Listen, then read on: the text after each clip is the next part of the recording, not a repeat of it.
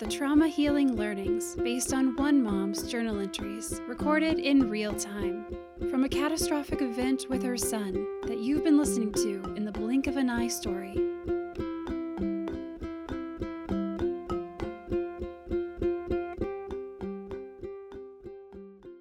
Season 2 Trauma Healing Learning, Episode 6 Healing Sanctuary. Hello, everyone. I hope you are enjoying and finding benefit from our trauma healing learnings. We have an Instagram you might not be aware of. Give us a follow at Blink of an Eye Pod for additional wisdom, important announcements, and other Blink of an Eye content. Today, I thought we would talk about power, or at least start the dialogue. That's right. Power and how we use our power for trauma healing. You might not have thought about the connection between power and trauma healing before, or maybe you have. I have pondered it a great deal, especially these last five years, and I was acutely reminded of power and choices on how we use our power on this day in the blink of an eye story. It was August 17th, 2015, day 13 in the trauma intensive care unit, and it was pivotal. You will know, if you are following the story, how our quadriplegic son Archer was getting worse the longer we stayed in the intensive care unit. His vitals were deteriorating. It was devastating and heightened by the fact that there was no consensus amongst the doctors treating him for what to do next. I was feeling helpless too. I did not understand his quadriplegic injury, nor could I fathom why he was experiencing what he did. I did not know the medicine I was neither a doctor nor a spinal cord injury specialist. Not only helpless, but I was getting agitated and beginning to feel powerless too about how we would keep Archer alive. Maybe you too have been in such a similar situation where you too feel helpless and powerless it might not have been life or death, or it might have been. Can you think of a time when you felt that way? Maybe it was a medical situation that was complicated and not improving, or a medical diagnosis that was bleak. I know these situations do happen, sadly, all the time and it's easy to lose confidence and to despair, especially when you don't know what to do and it appears there is nothing more that can be done. Oh, it can be a low time. For medical staff, too, in an intensive care unit. And it was then, in my story, that I had an idea and you will know how that idea came about if you listen in on the story. I really believe the idea was divinely inspired. It was a simple idea, but it was a powerful idea. Turn Archer's hospital room into a healing sanctuary. It's a funny thing because it was a very powerful thing to do at a time when we and the staff were feeling very powerless.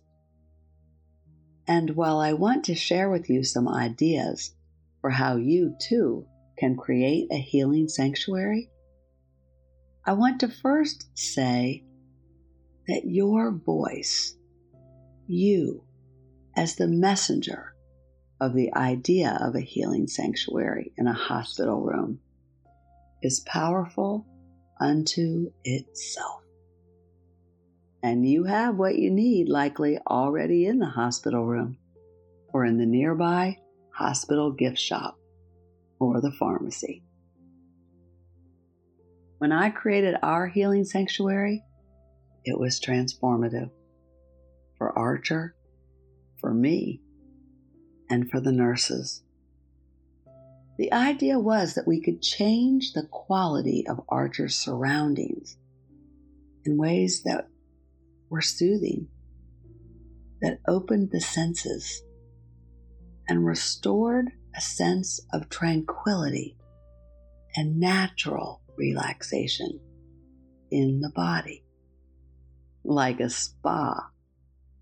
Yes, a spa experience, sensually, in a hospital room. A healing sanctuary. It softens the harshness and begins the process of relaxation in such a way that the body may heal and heal faster. And this happens because we are all energy. And we can do things that literally create a higher vibration for life, lifting the mood and the interactions in the hospital room. You can do this too. You can. Whatever we can do to promote the body's doing what it naturally is wired to do, to calm and regulate and heal itself, is a good thing. It's actually a very tall order for anyone to heal in an ICU or hospital. It's almost impossible with the lights on all night long, interfering with our circadian rhythm, for how our organs rest and replenish. And the buzzers and bells going off all day and all night long, interfering with our rest and clear thought patterns. And the nurses and techs coming in regularly 24 7 to take blood and other samples constantly monitoring, monitoring. And of course, there is the overarching reason for why you are even in an ICU in the first place. For your life as you knew it was disrupted, maybe with one call.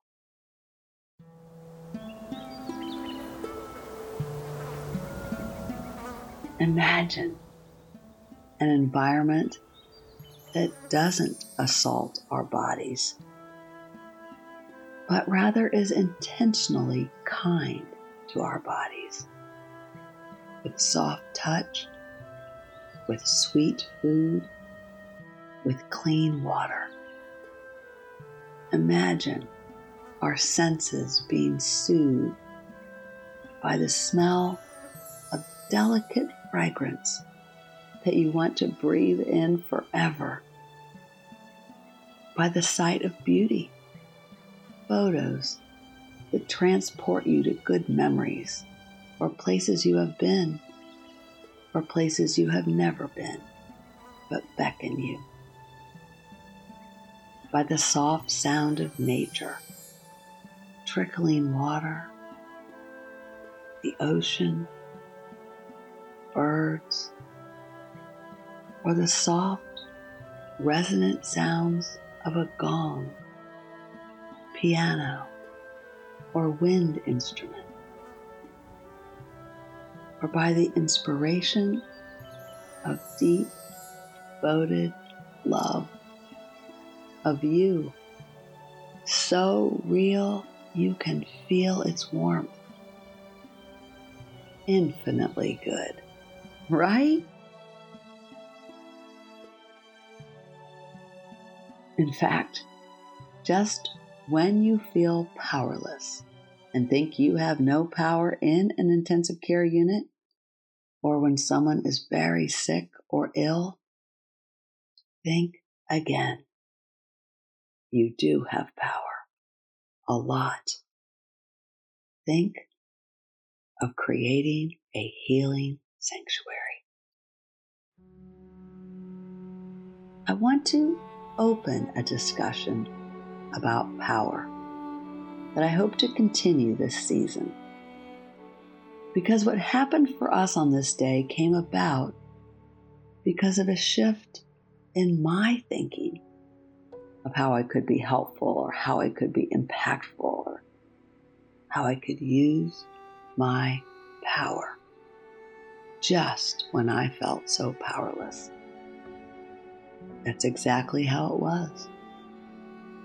I realized the traditional Western medical approach was not the only approach.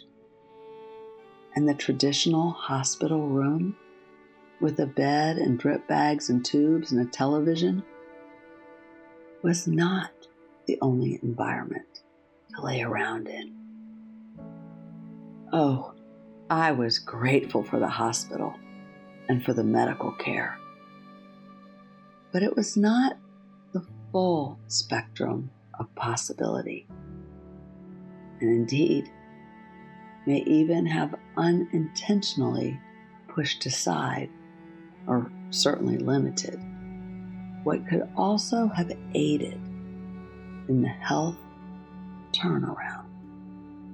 Now, I didn't want to eliminate the medical staff nor lose faith in them or the hospital. I just wanted to see what was possible. I wanted healing for Archer. Isn't the best medical care an approach that is focused on repair and healing? I felt that it was. Have you ever thought about the power you do really have, even in an intensive care unit? While it was true, I did not have the classic power. I did not have the knowledge of spinal cord injury. I did not speak the language and understand the medical jargon. I did not have the authority to even do something about a medical error. Indeed, I did not even have the ability to walk out of the hospital with Archer, even if I had wanted to. And I was feeling trapped. But the power I did have was the way I could approach the situation. Indeed, each of us has a number of power sources, even when the chips are down. I like to call these power sources the baker's dozen. If I were to ask you to name a few traditional sources of power, what might first come to mind? Perhaps money, position, rank, wealth, health, knowledge. Indeed, resources and position are important sources of power. Even though you might not think as a patient facing a disease or serious injury in a hospital or intensive care unit it is very expensive and is taking you out of being able to work or do what you love, you might not think you have much power. But you do, even in dire situations you always have some power. And I wrote about power in our book, Being Relational The Seven Ways to Quality Interaction and Lasting Change. If you're interested in a deeper look into your personal sources of power and the baker's dozen, I hope you check it out. A link will be in the show notes let's take a closer look at the power you do have in the context of trauma healing. For instance, your health or someone else in your family is a power resource. Your ability to be creative is a power resource.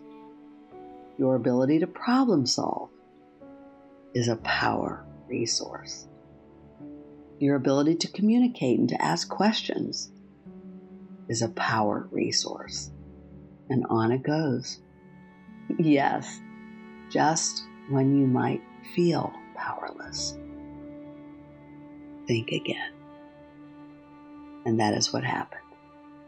I was thinking about it, and I thought again and turned it around in my mind. I could create a healing sanctuary.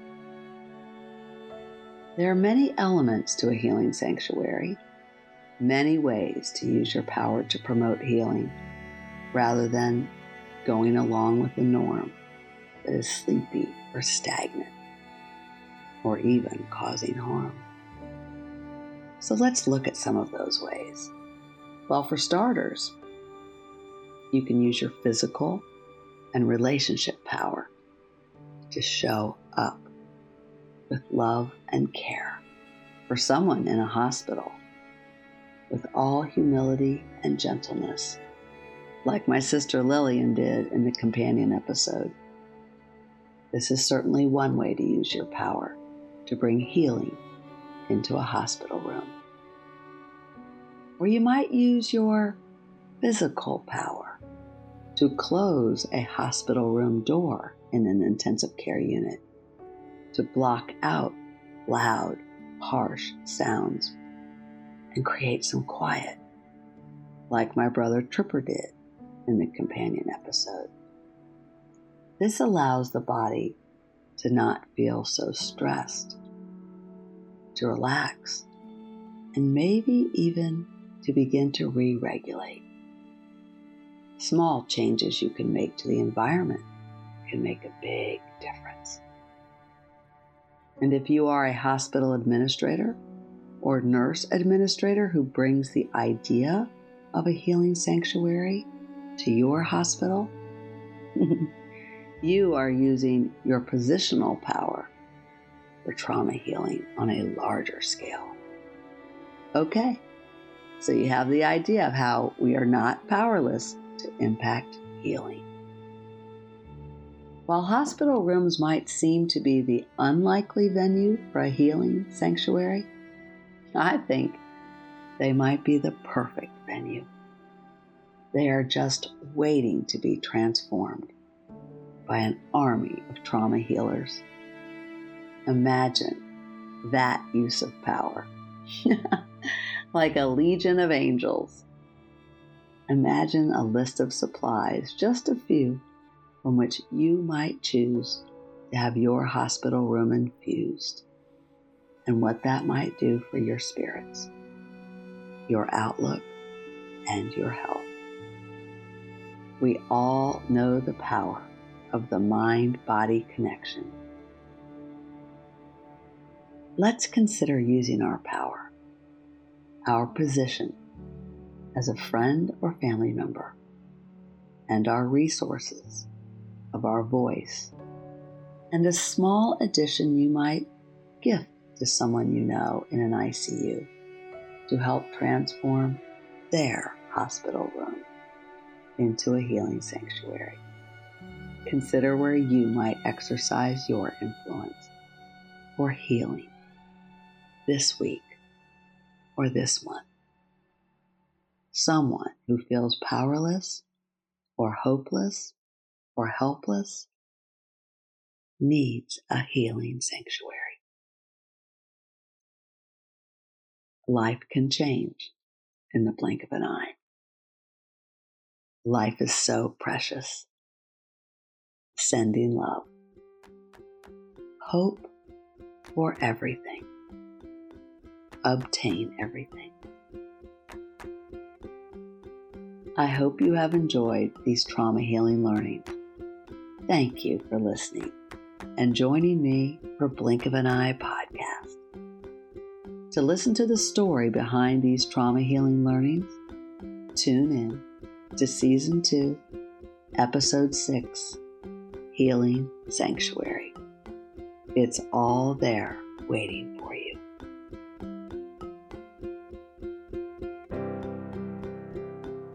You've been listening to Blink of an Eye. We ask that you share this with anyone who may need inspiration, a lift, or who may relate. Never miss an episode. Listen on our website, blinkofaneyepodcast.com, or subscribe on Apple Podcasts, Spotify, or wherever you get your podcasts. Blink of an Eye is sponsored by I See That, the Integrative Center for Trauma Healing, Advocacy, and Transformation. You can learn more about I See That by visiting www.icthat.org. That's the letters I C T H A T dot org.